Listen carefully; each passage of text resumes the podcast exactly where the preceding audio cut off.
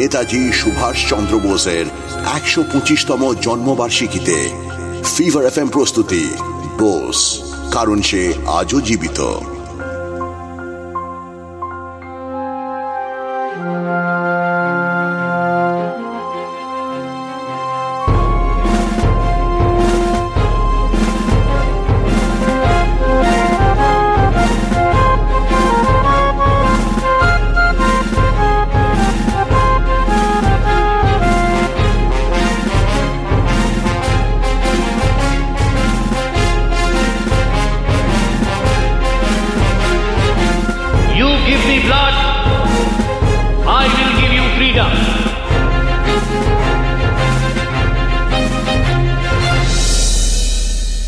আগের পর্বে আমাদের চোখের সামনে ফুটে উঠেছিল চৌরিচৌরার সেই মর্মান্তিক ঘটনা।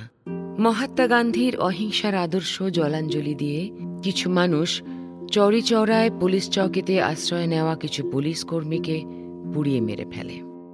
এই মর্মান্তিক ঘটনা মুহূর্তে স্তব্ধ করে দেয় পুরো দেশকে। অসম্ভব কষ্ট পেয়েছিলেন গান্ধীজি, কারণ তিনি চেয়েছিলেন এই আন্দোলন অহিংস হোক, কিন্তু তার যে এমন পরিণাম হতে পারে কখনোই ভাবেননি তিনি। বুকে পাথর চেপে যে সিদ্ধান্ত তিনি নিলেন তার প্রতিক্রিয়াও হয়েছিল মারাত্মক। সুভাষ, আমাদের সব চেষ্টা বৃথা গেল। চৌরিচৌরার ঘটনায় দায়ী করে গান্ধীজি অসহযোগ আন্দোলন বন্ধ করার নির্দেশ দিয়েছেন।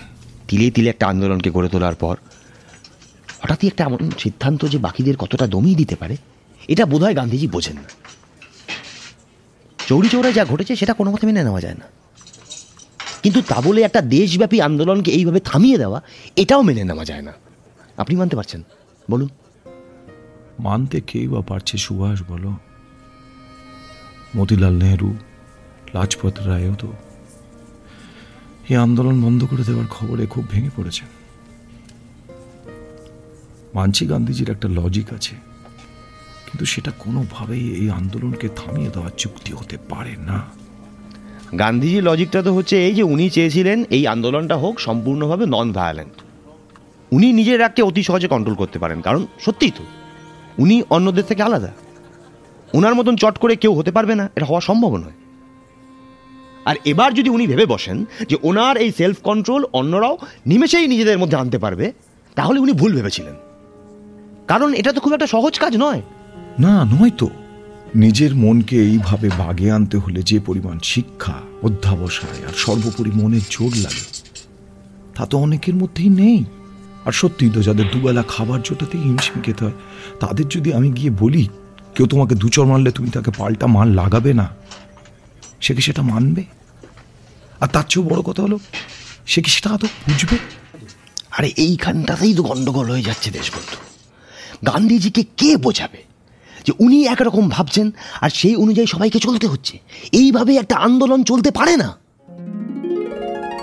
जवाहर, लोग सोच रहे हैं कि मैं मैं कुछ भी कभी भी किए जा रहा हूं, लेकिन कोई ऐसा कुछ नहीं कह रहा है। गांधी जी कोई गलत नहीं सोच रहा है। देश के लोग आपको महात्मा मानते हैं और वो कभी भी आप दूसरी नजर से नहीं देख पाएंगे। जवाहर, मुझे मुझे महात्मा नहीं बनना है। मैं जो कहना चाहता हूँ वही अगर सब अच्छी तरह समझ लेते तो तो ऐसा भयानक हादसा नहीं होता। जवाहर, महात्मा आप दोषी मैं ही हूँ। ये ये सब ये सब मेरी वजह से हुआ है जवाहर, सब मेरी वजह से हुआ है। ये आप क्या कह रहे हैं महात्मा? आप आप शांत हो जाइए महात्मा। कैसे शांत हो जाऊं जवाहर? हे ईश्वर, ये क्या अर्थ हो गया? राम, महात्मा जी संभालिए आप अपने आप को। बैठिए, ये लीजिए, पानी पीजिए, पानी पीजिए महात्मा जी।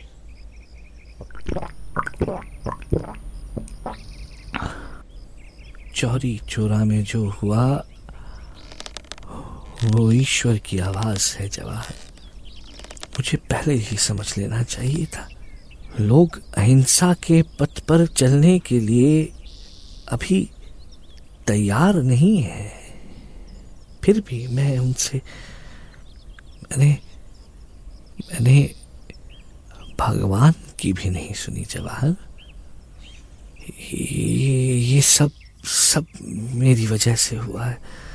ये सब सब आंदोलन बंद करना होगा जवाहर, सब कुछ बंद करना होगा, बॉयकॉट, असहयोग, सब कुछ।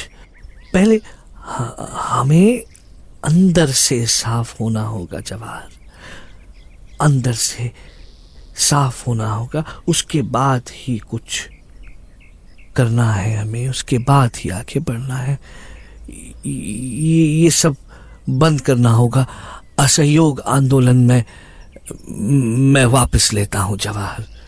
हालांकि ये निर्णय बहुत बड़ा है महात्मा, लेकिन आप चिंता ना करें, मैंने कांग्रेस के नेताओं से बात कर ली है, वो आपके हर एक बात और विचार से सहमत हैं। आप निश्चिंत रहें, जैसा आप चाहेंगे वैसा ही होगा। কিন্তু এভাবে চুপ করে বসে থাকলে চলবে না দেশবন্ধু। ব্রিটিশরা যতটুকু ব্যাকফুটে গিয়েছিল আবার সেই পুরনো চালেই কিন্তু ফিরে এলো। এই তালে তো ওরা আবার আমাদের বিরুদ্ধে কড়া অ্যাকশন নেওয়া শুরু করবে। কিন্তু উনি তো বলেছেন, শুনলাম, কোনো বিক্ষোভই দেখানো যাবে না। তাছাড়া কংগ্রেসের অধিকাংশ মেম্বার গান্ধীজির এই প্রস্তাব মেনেও নিয়েছেন। He has the majority my son. এখন আর কিচ্ছু করার নেই। কিসের মেজরিটি? সবাই তো গান্ধীজিকে অন্ধের মতো অনুসরণ করে যাচ্ছে, তাদের নিজেদের কোনো মত নেই। সবাই যেদিকে হেলছে তারাও দল ভেদে চলল সঙ্গে সঙ্গে। কেন যে কেউ অন্য রুটে হাঁটার কথা ভাবতে পারে না আমি বুঝতে পারি না।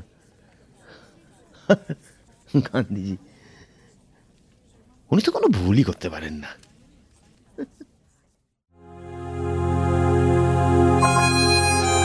শুনছিলেন ফিভার এফএম প্রস্তুতি বোস, কারণ সে আজও জীবিত। আমরা ফিরছি পরের অংশ নিয়ে এক্ষুনি।